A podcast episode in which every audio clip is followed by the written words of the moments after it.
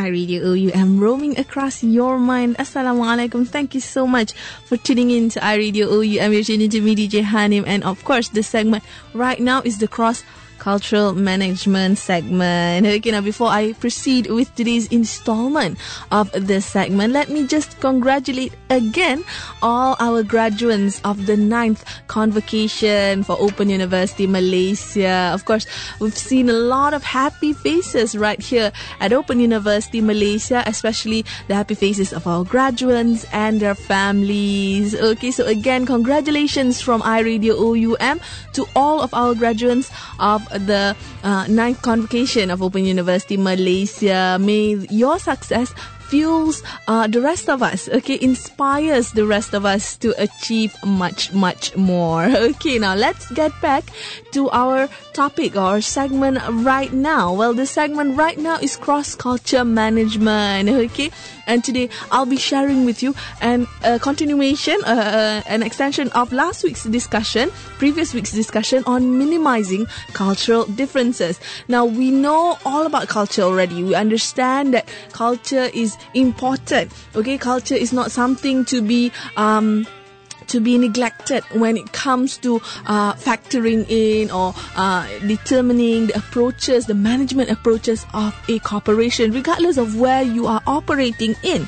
So it's very, very important to know uh, the, the, the culture of the the headquarters okay the the original parent company and the culture of where the company is setting up the branches. So it's very important to find a middle ground at least, so much so that you know the the the branch, uh, yeah, uh, that is that is um established in a different place, in a different locality, in a different country other than the parent company can also flourish. Okay, and to do that, we need to understand culture and we need to minimize cultural differences because let's face it, okay, as much as we'd like to say that we can adapt and adopt, yeah, chances are there will still be cultural differences and of course to be a successful uh, manager you need to understand, you need to manage these differences. You need to minimize these differences. So that's what we're going to explore today, an extension.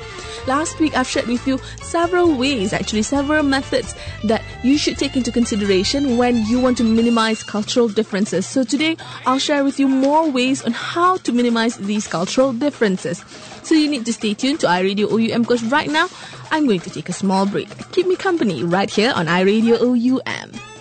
Radio OUM roaming across your mind. Still tuned into me, DJ Hanim. And of course, the segment right now is cross culture management. Today, we're going to take a look at minimizing cultural differences okay? Because we've acknowledged that culture exists Cul- culture permeates our daily lives okay?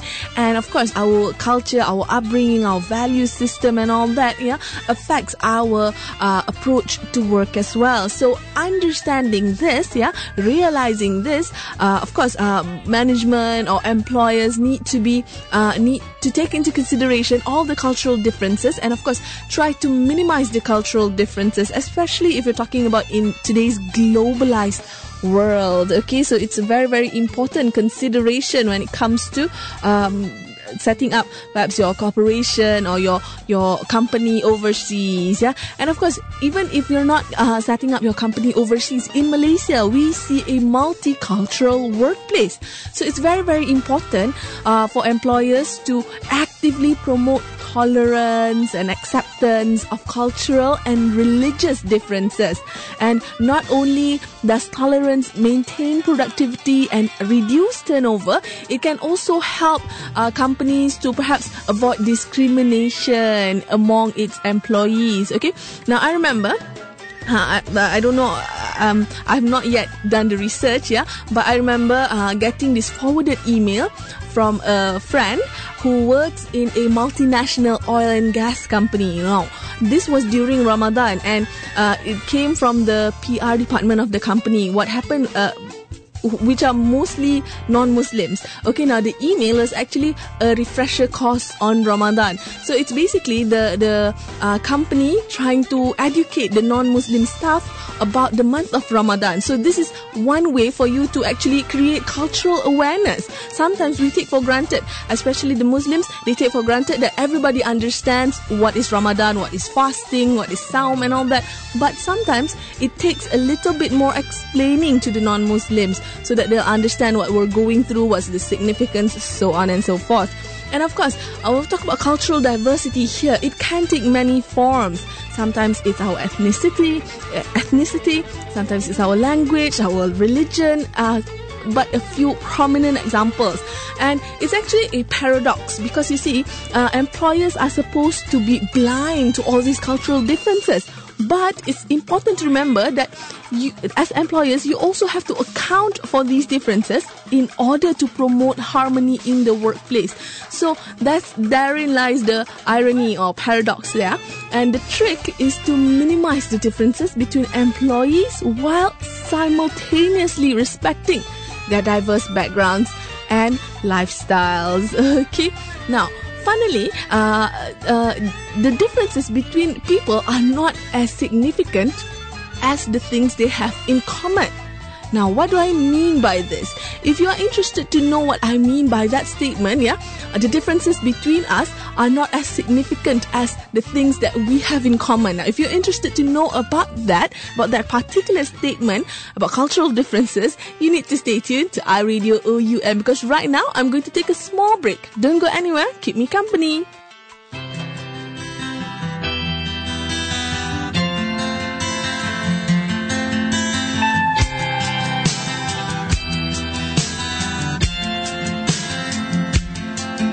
Pejamkan matamu untukku.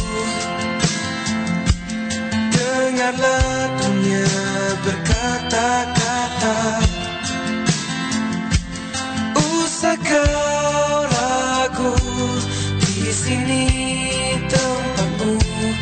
Walau berubah Di mata kita tetap indah Selagi kau iRadio OUM roaming across your mind. Thank you so much for still tuning in to iRadio OUM. You're tuning to me, DJ Hanim, in today's installment of Cross Culture Management. We're sharing, we're exploring about minimizing cultural differences. Now, before the break, I shared with you this very, very uh, interesting or paradoxical statement. Yeah, I said uh, the differences between us or between people are not as significant as the things that we actually have in common.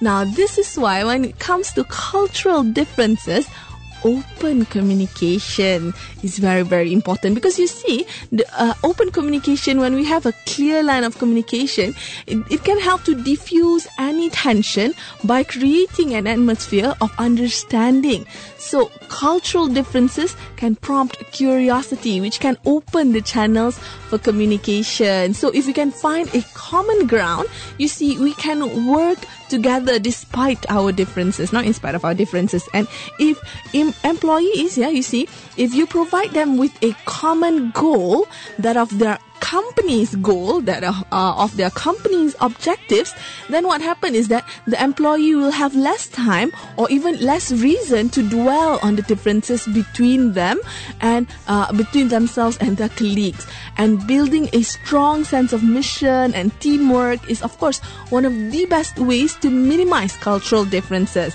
now, that being said, uh, accommodate, uh, accommodating these cultural differences can be a difficult balancing act, like I said earlier. For instance, if uh, the company perhaps you know recognizing the, the religious holidays of certain uh, religion uh, other religion or minority religion might probably you know uh, feel a little bit left out or feel neglected or even may provoke resentment among the members of these minority religious group. And sometimes cultural tradition are in direct conflict with business priorities. For example, uh, male members of the Sikh community are required by their religion to carry ceremonial daggers. Yeah, so this tradition can, can conflict with companies that perhaps you know um, um, uh, have policies against bringing weapons to workplace and so on and so forth. So you see, it's it's a delicate balancing act. But still, there are common grounds that you can work on, like one I, I shared with you earlier. Have a common goal, a very, very, in, a very, very important part of fostering this this solidarity, fostering this this togetherness between the employees. So always remember, have a common goal, instill this common goal.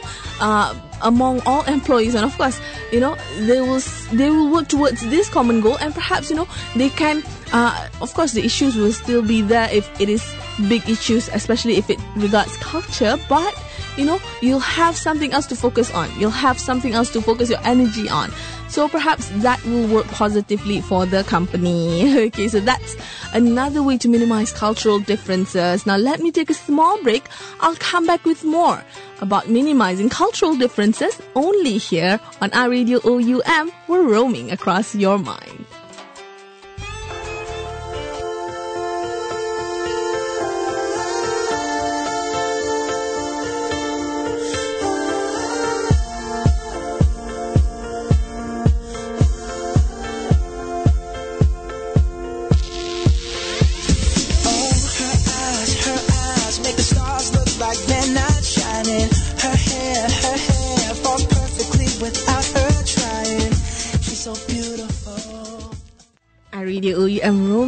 Across your mind. Still tuned into me, to DJ Hanim, in today's installment of Cross Culture Management. Today, I'm sharing with you a continuation of our discussion on minimizing uh, cultural differences from previous weeks. Now, of course, let's take a look at other ways to minimize uh, cultural differences. Now, another way you can consider, another approach you can take to minimize cultural differences is to use standardized systems and procedures.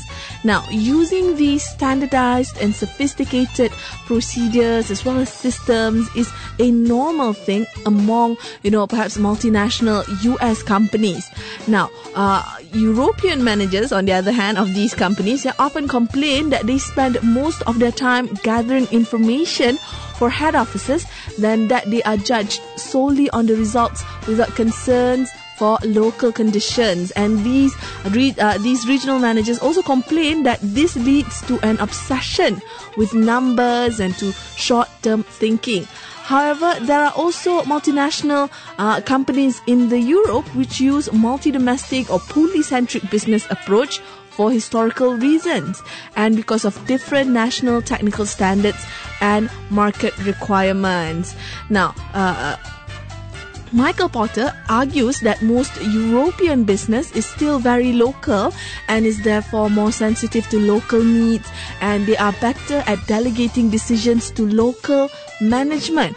Now, this results in European companies tending to do well in businesses that are not very global but depends on local market, on the local responsiveness towards the product or towards the company.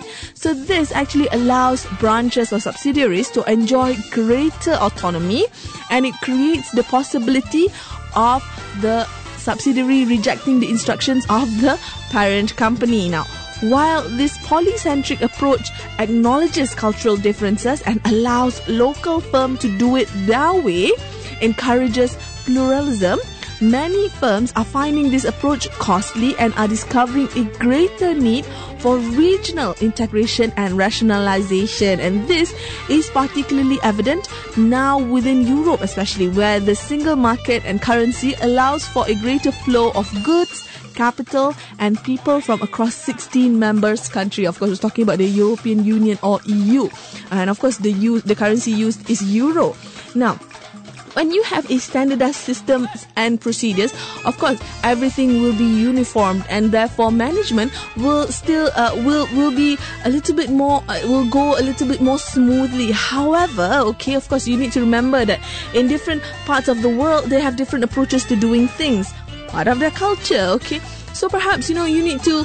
Uh, I still believe in, in judging things case by case basis. It's there's no one size or one solution fits all. There's there's, there's no such thing when it comes to managing uh, cultural differences in creating these standardized uh, systems and procedures. However, this does not apply to all systems, to all procedures. Certainly, there are certain procedures or certain systems within the overall organization in the parent company and in the subsidiaries that can be standardized, that should be standardized. Okay, so look at these, look at these common grounds, commonalities that you have between uh, the headquarters and the uh, new regions where you are opening. So look for these common grounds and work from there. Try to uh, come up with the standardized approach or standardized systems and procedures so that everything will be uniform and at least part of the management, uh, uh, part of the managing the cultural differences, minimizing the cultural differences is taken care of. Okay,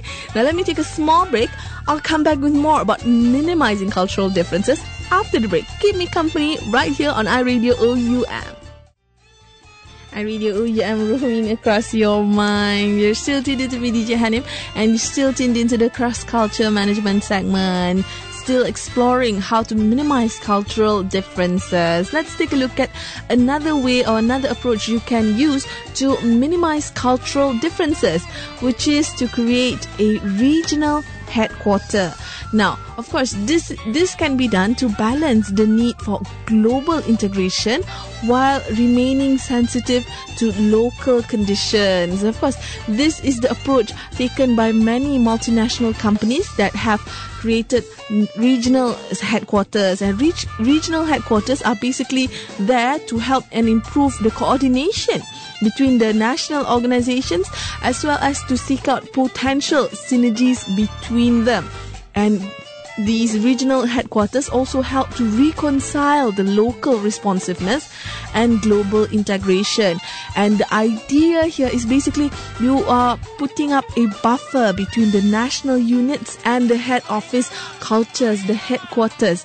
Now, of course, uh, this can also be uh, done this this can also help you centralize the management, so to speak, regiocentric approach to management, where you can see uh, perhaps you know uh, you start off or you you you you open a regional headquarter in a more developed country first within that region and then you expand little bit and little bit. And if you and of course if you take a look at uh, perhaps the southeast asia region uh, we for the most part we share pretty much the same culture. Of course there are uh, differences between different cultures within our region, but still we share pretty much, you know, the same culture, the same uh, way of life, the same uh, approach to things, and of course, this can help the uh, company to adapt and adopt to the local culture before jumping in headfirst, perhaps to a particular culture, and then doing it again in another country and doing it again here, there, everywhere. So this provides not only a buffer for that country, for the subsidiary country, but of course to the company itself, to the uh, multinational corporation or multinational company itself. Because you see, you'll have time to digest, you'll have time to adopt and adapt, and then you expand a little bit more open uh, small offices in different countries, so on and so forth. And of course, this will help um, uh, centralize all the managements. Remember, before before this, I shared with you one approach, uh, which is to have uh, standardized systems and procedures. Perhaps you know the systems and procedures will not be standardized, will not follow the standardizations of the headquarters, yeah, of the head offices, but it will follow the standardization of the regional offices. So this will also, you know, uh, help in terms of management, in terms of efficiency, in terms of productivity. So, so you see, there are positive elements of having regional headquarters, have having having regional, uh, perhaps management for a certain region, for a certain uh, locality. So another approach to consider having regional headquarters. Okay, let me take a small break. I'll come back with more after the break. Don't go anywhere. Keep me company right here on iRadio OUM.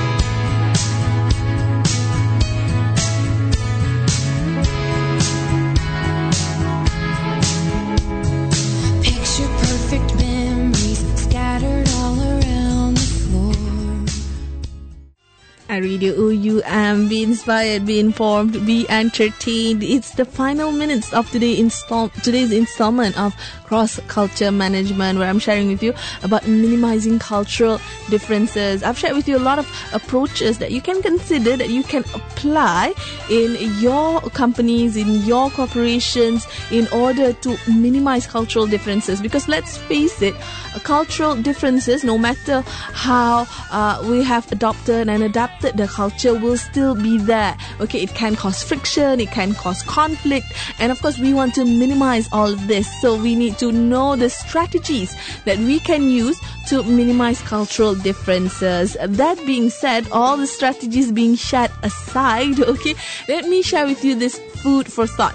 Now, some workers uh, may hail or may come from different cultures, and some uh, that that's one one issue that's one thing that you need to pay attention to. But of course some of the youngest members of your workforce may come from a different planet altogether. Again another subculture and this younger generation may present the greatest difference of all the generational difference. Again you know, a, a, sort of culture, a subculture within a culture, okay?